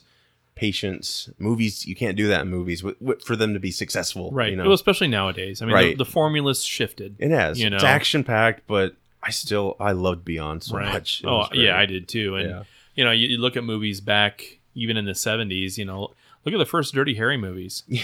You know, you talk about a slow moving pace. Oh my gosh, yeah. You know, people today, if you know, if a teenager was to watch their first '70s movie and it was a, a Dirty Harry movie, you know, they'd be asleep in 15 minutes, or they'd be on their phone, you know, whatever. They would, know? yeah. And and to me, I I have a very I have a huge fondness for that kind of thing. but I get it. You know, I Yeah. mean, we're in a we're in a era today in which uh, kind of the action and and uh, you know no no scene is longer than 90 seconds you know kind of Really? the thing and Yeah. I, I get it you know and and there's a certain uh, appeal to that I, I I admit but uh, yeah you're right I think Star Trek is best when it's on the small screen Yeah, and it could be, you know, the way it is now. You can have cinematic TV movies. I mean, Yeah. if we have to go that route, I, I, I would love to keep seeing them on the big screen. Sure. But my my concern is, uh, you know, so far I think Beyond hasn't made quite as much as they wanted. Right. The budget's already been lowered from the last one. Right. I'm worried we're going to go in that territory again, where you're going to get these Yeah. effects that just don't look good. No, And exactly. I don't want to go there. I really don't. I hope not Yeah. you know I know all three films now have made about an equal amount of money Yeah. um and it was critically praised. This yeah. last uh, Oh, Beyond yeah. was great. I can't wait for it to come out on DVD Oh. because I want to watch that again like another ten times in a row. You know, it's gonna be awesome. Oh, and so. the special features. I'm just gonna. Oh, yeah. It's gonna be amazing. I can't wait. Yeah, it's a good time to be a Star Trek fan. Great really time. is. Great Yeah, time. Definitely. So uh, we'll probably do a part two here coming up here Oh, in the next week or two, where we'll talk Anthology um, series. Yeah, you know exactly. We're gonna. I think next time we'll talk about the movies. Um, you know, we'll run through each. Uh, we'll we'll do the TNG. We'll do the original series movies. We'll talk about the brand new ones. Sure. Um, and we'll talk about some other cool Trek moments. You know, uh, whether it's the comics, uh, maybe dive into the animated series just a little bit more. Yeah. Um, I know there's a couple books that I want to mention, so we'll uh we'll Heck talk yeah. about that stuff next time. That's awesome. Sound good Yeah. to you? All right. Heck yeah. Well, hopefully you guys enjoyed this. Um, you know, check us out on Podbean, uh, Field of Geeks podcast. Uh, uh, we're we update uh, 16 times a week. Uh, slight exaggeration. We, we- Sometimes. yeah, sometimes, right? We, uh, yeah, pretty much a new show every week. You know, worst case every other. Just depends on uh, what's going on. But uh, Facebook, Field of Geeks, um, very active web page or very active Facebook page. It's awesome. Tons of great content, uh, movies, comics, everything you want. Uh, you're going to find it there. Uh, Twitter, of course, as well. Uh, Steve's comic blog. Uh, check me out there. Heck yeah. Um, uh, just uh, put up a post about a week or so ago about Supergirl. Um, Oh, cool. I'm putting up uh, some flash bits here in the next day or two um, from the brand new uh, from the uh, season premiere. That's awesome. Uh, season three. So yeah, uh, got some thoughts on that that I want to run past the whole Flashpoint Oh. piece. So Yep. uh, I'm excited to to dive into that. So hopefully you'll check that out. Definitely. Um, anything else? Uh, YouTube. Yeah, YouTube and uh, iTunes.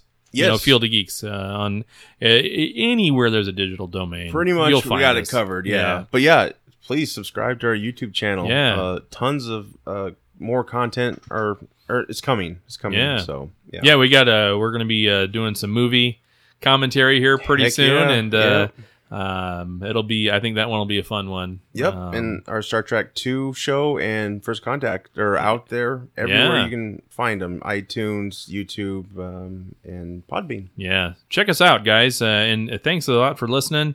Uh, we hope to talk to you again soon. I'm Steve. I'm Josh. Have a great one. Live long and prosper. Yeah, beam me up.